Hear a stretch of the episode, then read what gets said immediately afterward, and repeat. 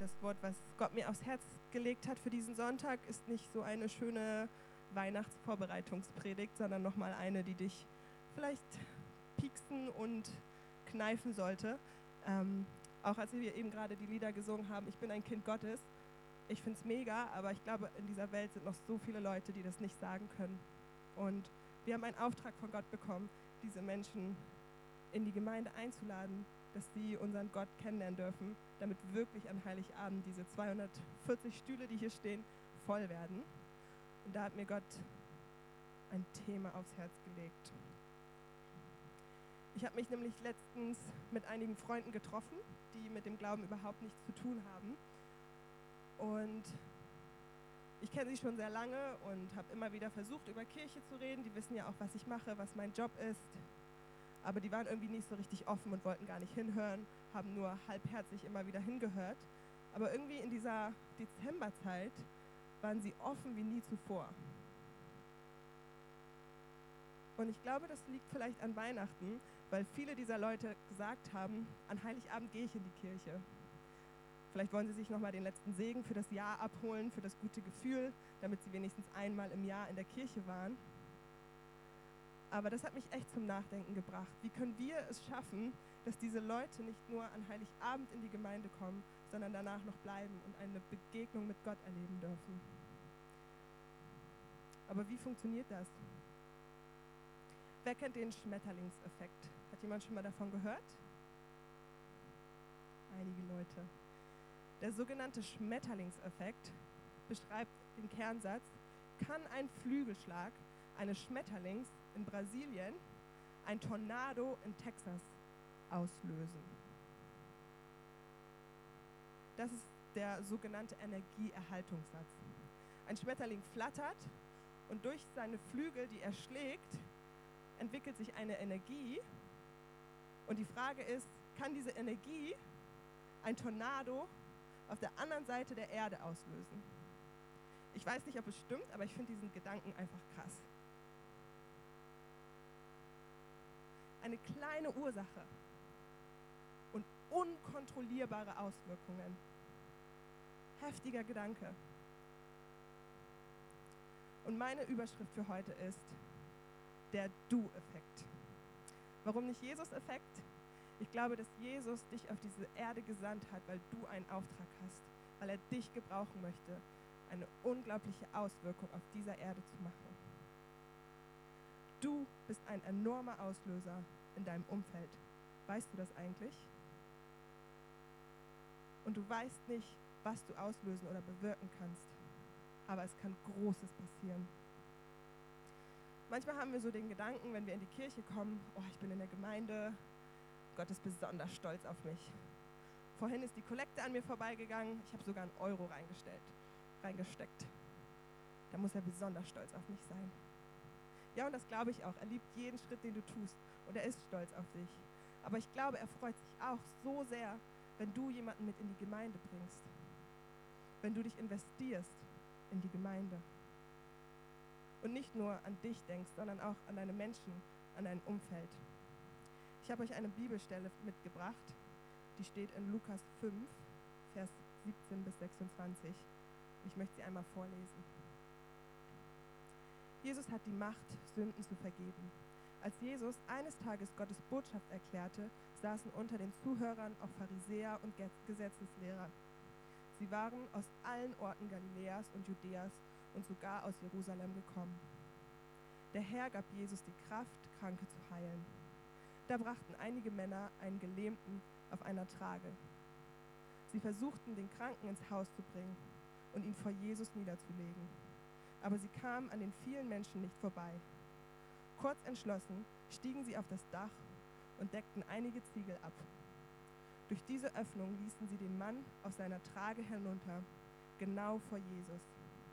Als Jesus ihren festen Glauben sah, sagte er zu den Gelähmten, Deine Sünden sind dir vergeben. Was bildet sich dieser Mensch eigentlich ein? entrüsteten sich an da die Schriftgelehrten und Pharisäer. Das ist Gotteslästerung, nur Gott kann Sünden vergeben. Jesus durchschaute sie und fragte, wie könnt ihr nur so etwas denken? Ist es denn leichter zu sagen, die sind deine Sünden vergeben, oder diesen Gelähmten zu heilen. Aber ich will euch beweisen, dass der Menschensohn die Vollmacht hat, hier auf der Erde Sünden zu vergeben. Und er fordert den Gelähmten auf, steh auf, nimm deine Trage und geh nach Hause. Sofort stand der Mann vor allen Augen auf, nahm die Trage, auf der er gelegen hatte, ging nach Hause und dankte dabei Gott. Alle waren fassungslos und lobten Gott. Voll Ehrfurcht riefen sie, wir haben heute Unglaubliches gesehen. Diese Geschichte beeindruckt mich, denn als ich sie nochmal gelesen habe, sind mir neue Aspekte ins Auge gefallen. Stellt euch diese Geschichte nochmal bildlich vor. Da waren Freunde, die einen Freund hatten, der nicht gehen konnte, der gelähmt war. Und die haben gehört, dass Jesus in der Stadt war.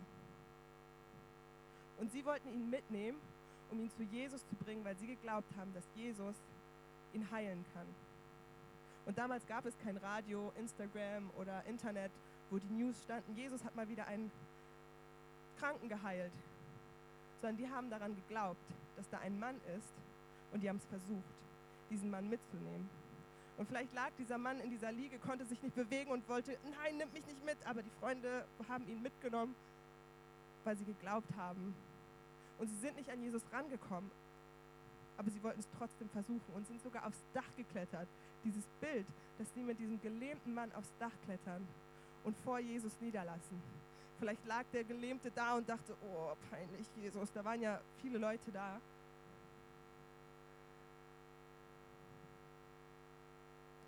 Und dann hat Jesus diesen gelähmten Mann gesehen. Und was sagte er zu denen? In Vers 20 lesen wir das. Als Jesus ihren Glauben sah, sagte er, deine Sünden sind dir vergeben. Jesus hat nicht den Glauben von den Gelähmten gesehen, sondern Jesus hat den Glauben von den Männern gesehen, die diesen Mann geschnappt haben und zu Jesus gebracht haben. Die Freunde von dem Gelähmten haben daran geglaubt, dass Jesus diesen Mann heilen kann. Durch deren Glauben ist dieser Mann geheilt. Und das ist der sogenannte Du-Effekt. Mein Punkt dazu ist, unterschätze nie die Auswirkung deines Glaubens auf andere. Dein Glaube hat eine enorme Auswirkung auf die Menschen um dich herum, auch wenn sie nicht glauben. Und das ist ein unglaublicher Schlüssel für Kirche, dass du es nie unterschätzt, dass dein Glaube eine Auswirkung hat für die Person vor dir, hinter dir, rechts und links. Die Nummer eins Waffe vom Teufel ist Entmutigung. Hat Gott das wirklich gemacht? Hat er das wirklich zu mir gesagt? Ich bin doch schon so lange krank. Kann Gott mich wirklich heilen? Ich habe schon so viel Schlimmes in meinem Leben getan. Kann Gott mich wirklich lieben? Kann er mich so annehmen, wie ich bin? Und in diesen Zeiten der Entmutigung braucht es einander. Wenn ich nicht mehr glauben kann, brauche ich Menschen, die für mich glauben. Als ich diese Predigt vorbereitet habe, wollte ich tausendmal Jens Martin schreiben und absagen, weil ich mich nicht getraut habe, weil ich dachte, wie kann ich und ich schaffe das nicht. Aber es gab Leute um mich herum, die für mich gebetet haben, die für mich geglaubt haben, dass das meine Berufung ist. Und die mich durch ihren Glauben stark gemacht haben, dass ich heute hier stehen darf. Es braucht es, dass wir einander haben, dass wir füreinander glauben. Unterschätze nie die Auswirkung deines Glaubens auf andere. Und in den letzten Jahren durfte ich das auch persönlich erleben, dass mein Glaube auf eine andere Person eine enorme Auswirkung hatte. Ich darf schon seit knapp zwei Jahren ein junges Mädchen begleiten. Sie ist sogar hier, Julia. Ich stelle dich ins Spot. Ich habe sie auf der Freizeit kennengelernt und sie war sehr schüchtern, war in einer schwierigen Phase, sehr verletzt, hat nicht an sich geglaubt. Aber Gott hat mir das Gold in dieser Person gezeigt. Und Gott hat mir das Herz hinter dieser Person gezeigt. Und als sie nicht an sich geglaubt hat, habe ich für sie geglaubt. Und ich wollte mich in dieses kleine, schüchterne, zerbrochene Mädchen investieren, weil ich Großes in ihr gesehen habe. Und so habe ich angefangen, einfach mein Leben mit ihr zu teilen. oft mit nach Hause genommen. Wir haben Filme geguckt, Beziehungen gebaut, miteinander gelacht, miteinander geweint, schwierige Zeiten gehabt, Bibel gelesen, gebetet, geglaubt, gezweifelt, gebetet, bis sie irgendwann mal sich sogar entschieden hat, ihr Leben Jesus zu geben und sich taufen zu lassen. Und das war ein Riesenfest. Ich habe mich so gefreut für dieses Mädchen. Und sie hatte immer auch einen großen Traum, irgendwann mal zu predigen. Sie wollte auch Menschen für Jesus gewinnen. Und ich durfte einfach das, was ich in meiner Uni lerne, Predigten schreiben, Theologie, einfach mit ihr teilen, mein Wissen. Und ich saß da und habe ihr gezeigt, wie ich sowas vorbereite. Und ein paar Monate später hat sie auf der Jugendfreizeit das Jahr darauf gepredigt bei Sisterhood. Dieses zerbrochene, schüchterne Mädchen stand mutig auf der Bühne und hat mehreren Frauen das Wort Gottes gepredigt. Und als ich sie dann einmal nach England mitnehmen durfte, zu meiner Uni, kam sie zu mir und meinte, können wir zusammen beten? Ich möchte mich auch in eine Person investieren. Ich möchte, dass Gott mir einen Namen gibt, in die ich mich investieren soll, so wie du das für mich getan hast. Und ich war begeistert davon. Und wir haben für einen Namen gebetet und Gott hat ihr einen ganz klaren Namen genannt. Sie ist zurück mit mir nach Hamburg gekommen und hat sofort ihr eine Nachricht geschrieben und wollte sich in das Mädchen investieren. Und genau dasselbe. Wir haben uns zusammen zu dritt getroffen, waren Kaffee trinken, haben Leben geteilt. Das Mädchen war auch in einer schwierigen Phase, aber wir haben für sie geglaubt und wir haben Leben mit ihr geteilt. Wir haben ihr zugehört. Wir haben im Hintergrund super viel für sie gebetet. Und sie ist öfters in die Kirche gekommen. Und nach ein paar Wochen hat sie sich sogar für Jesus entschieden. Unterschätze nie deinen Glauben, was für unglaubliche Auswirkungen er auf andere Menschen haben kann. Das war nicht ich, die sich hier hinstellt und sagt, das war nur mein Verdienst ich bin Superhero. Nein, es war Gott, der durch mich gewirkt hat. Er hat mir das Gold in dem Mädchen gezeigt, weil er seine Tochter bei sich haben wollte und hat mich gebraucht als sein Werkzeug, in das Leben reinzusprechen. Und danach hat er Julia gebraucht, nicht weil Julia so toll ist, weil sie große Fähigkeiten hat, sondern weil sie empfänglich war, weil sie Gott gefragt hat, ich möchte dir dienen. Und Gott hat auch sie gebraucht, ihr Werkzeug zu sein, um ihre zweite Tochter wieder zu sich zu ziehen, weil Gott sich danach sehnt, seine Kinder an seinem Herzen zu haben, diese Hütte voll zu machen. Unterschätze nie die Auswirkung deines Glaubens auf dein Umfeld. Und mein zweiter Punkt ist, unterschätze nie die Auswirkung deines Gebets auf andere. Und da möchte ich nochmal an eine Stelle gehen, die in 1. Könige 18 steht. Bestimmt kennen diese Geschichte viele Leute, die hier sitzen. Und zwar ist es die Geschichte von Elia, einem Propheten im Alten Testament. Das ist die Geschichte, wo die Frage aufkam, ist Gott der richtige Gott oder gibt es da was anderes? Und Elia kämpfte gegen 450 Baalspriester, die an einen anderen Gott glaubten und er als einziger Mann stand dort und wollte beweisen, dass Gott der richtige Gott ist und dass sein Gott hört. Und somit sagte er zu den anderen, lasst uns ein Altar bauen. Jeder baut ein Altar und betet und wir schauen, welcher Gott wirkt. Da, wo Feuer vom Himmel runterkommt, das beweist uns, dass der Gott lebt. Und die Baalspriester versuchten, einen schönen Altar aufzubauen und haben angefangen zu beten, tanzten um den Altar herum und es passierte nichts. Und sie waren trotzdem, wir beten weiter und Elia stichelte schon rum und war so, ha, ist euer Gott im Urlaub, vielleicht müsst ihr noch lauter schreien, vielleicht hört er euch nicht. Aber es passierte nichts. Und dann fing an, Elia ein Altar aufzubauen. Und ihr müsst, euch, äh, ihr müsst wissen, dass in dieser Situation oder in diesem Land schon seit drei Jahren Dürre war. Es hat nicht geregnet. Es gab kein Wasser.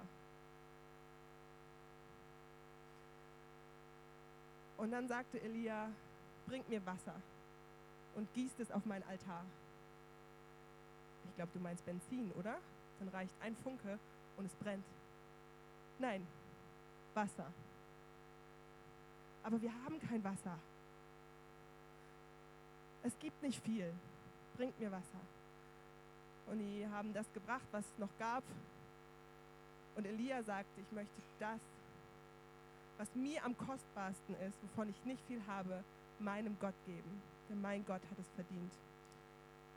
Und er gießte das Wasser auf den Altar und Feuer kam vom Himmel. Der Beweis, dass Gott lebt. Und im selben Kapitel geht es weiter, dass Elia nicht aufgeben wollte und die Dürre gesehen hat, das Leid, die die Menschen in diesem Volk hatten. Und er ist auf einen Berg gegangen und hat für Regen gebetet. Elia betete, dass die Dürre, die schon seit drei Jahren dort herrschte, aufhört. Und er schickte seinen Diener, um zu schauen, ob er irgendwas am Himmel sieht. Der Diener kam zurück. Elia fragte, und siehst du was? Nee, nichts. Blauer Himmel, Sonne. Und Elia kauerte sich wieder zusammen und betete weiter. Und er schickte wieder seinen Diener los zum Gucken, ob er irgendwas sieht. Der Diener kam zurück und nichts. Elia hat nicht aufgegeben. Er betete weiter und schickte seinen Diener wieder los. Der Diener schaute und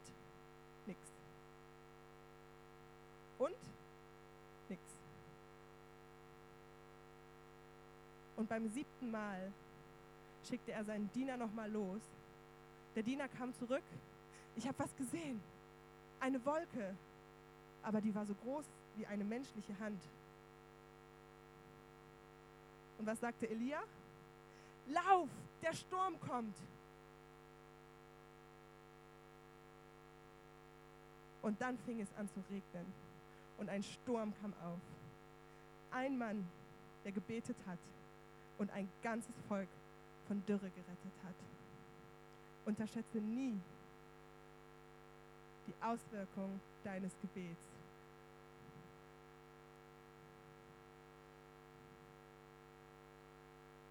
Ein Mann, der gebetet hat und eine Dreijahresdürre zum Ende gebracht hat. Dein Gebet macht den Unterschied. Wenn du betest, bewegt sich der Himmel. Wir beten immer wieder für unsere kleinen Dinge, aber du darfst anfangen, groß zu beten. Denn Gott möchte dich gebrauchen, um die Stadt zu verändern, um das Land zu verändern, um Durchbrüche bei deinem Nachbarn zu bewirken, bei deinen Freunden, die nicht glauben. Er möchte Leben umkrempeln. Unterschätze nie dein, aus, die Auswirkung deines Gebets, was es für unfassbare Auswirkungen haben kann.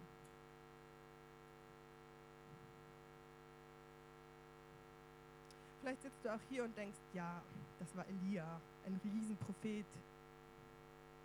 Ich kann mich doch niemals mit ihm vergleichen.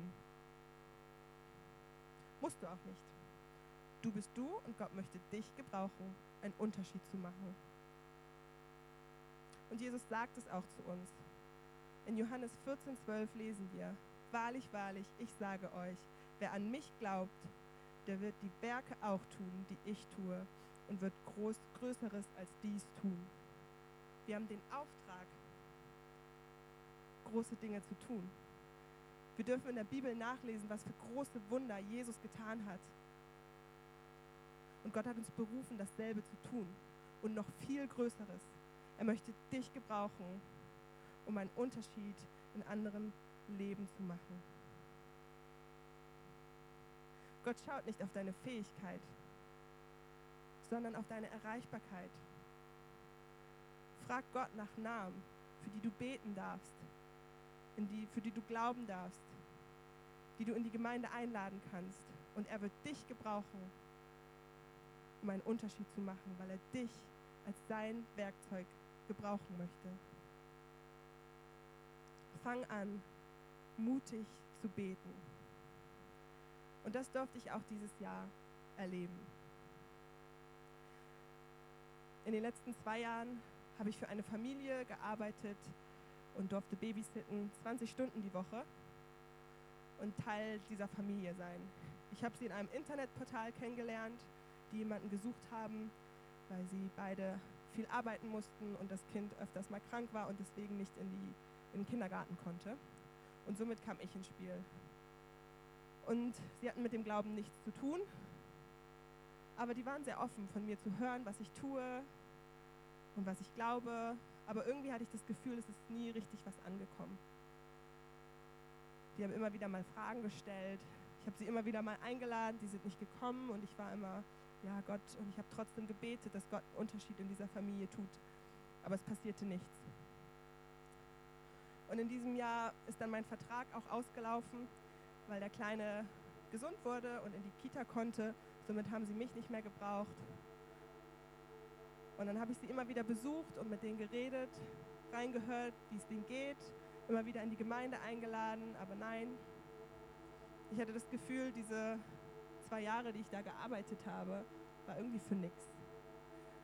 Ich durfte zwar dieser Familie dienen, aber geistig ist da nichts passiert. Und erst vor ein paar Monaten habe ich einen Anruf von der Mutter bekommen, die ganz stark geweint hat und gar nicht sprechen konnte.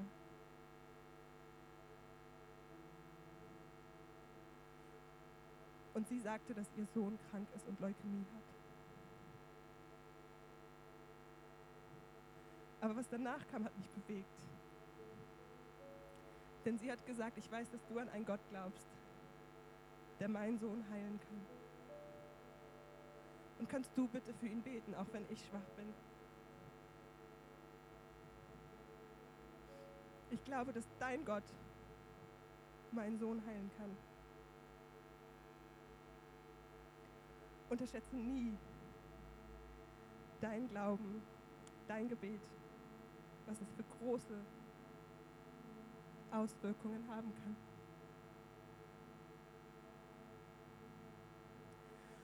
Und der Kleine ist zwar immer noch nicht gesund und ich bete jeden Tag für ihn, macht eine Chemotherapie, aber ich werde nicht aufgeben, so wie Elia siebenmal weitergebetet hat. Glaube ich daran, dass mein Gott diesen Sohn, diesen kleinen Jungen heilen wird.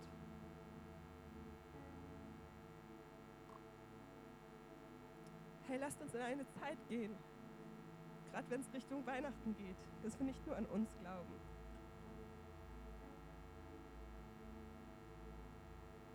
Lasst uns diese Stühle füllen, damit Gott persönliche Begegnung haben kann.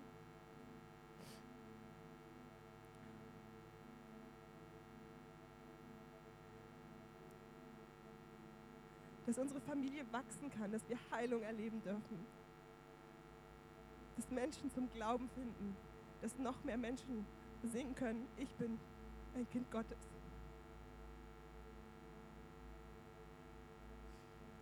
Lasst uns für andere glauben, wo andere schwach sind. Lasst uns für andere beten, die nicht beten können.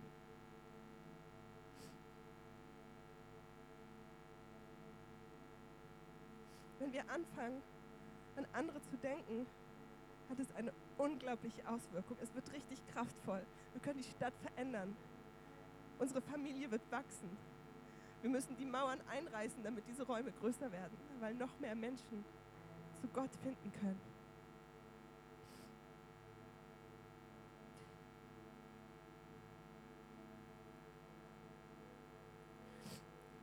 Wir brauchen keine großen Fähigkeiten. Wir müssen uns nur erreichbar machen. Frag doch Gott, gerade jetzt, wenn es Richtung Weihnachten geht, welche Person hast du mir aufs Herz gelegt? Wen darf ich einladen? Und Gott wird Großes tun, auch wenn du denkst, was soll jetzt noch an Heiligabend passieren? Gott möchte einen Unterschied in dieser Person tun. Jesus, ich danke dir, dass du deine Kinder liebst und noch mehr an dein Herzen ziehen möchtest. Da Personen dich noch nicht erlebt oder erkannt haben, dass sie wissen dürfen, dass sie an Heiligabend und noch mehr an den Stall kommen können, auch wenn sie sich schämen, wenn sie ihr Leben dreckig finden, dass du sie begegnen möchtest. dass du Heilung schenken möchtest, dass du einen Unterschied in deren Leben tun möchtest.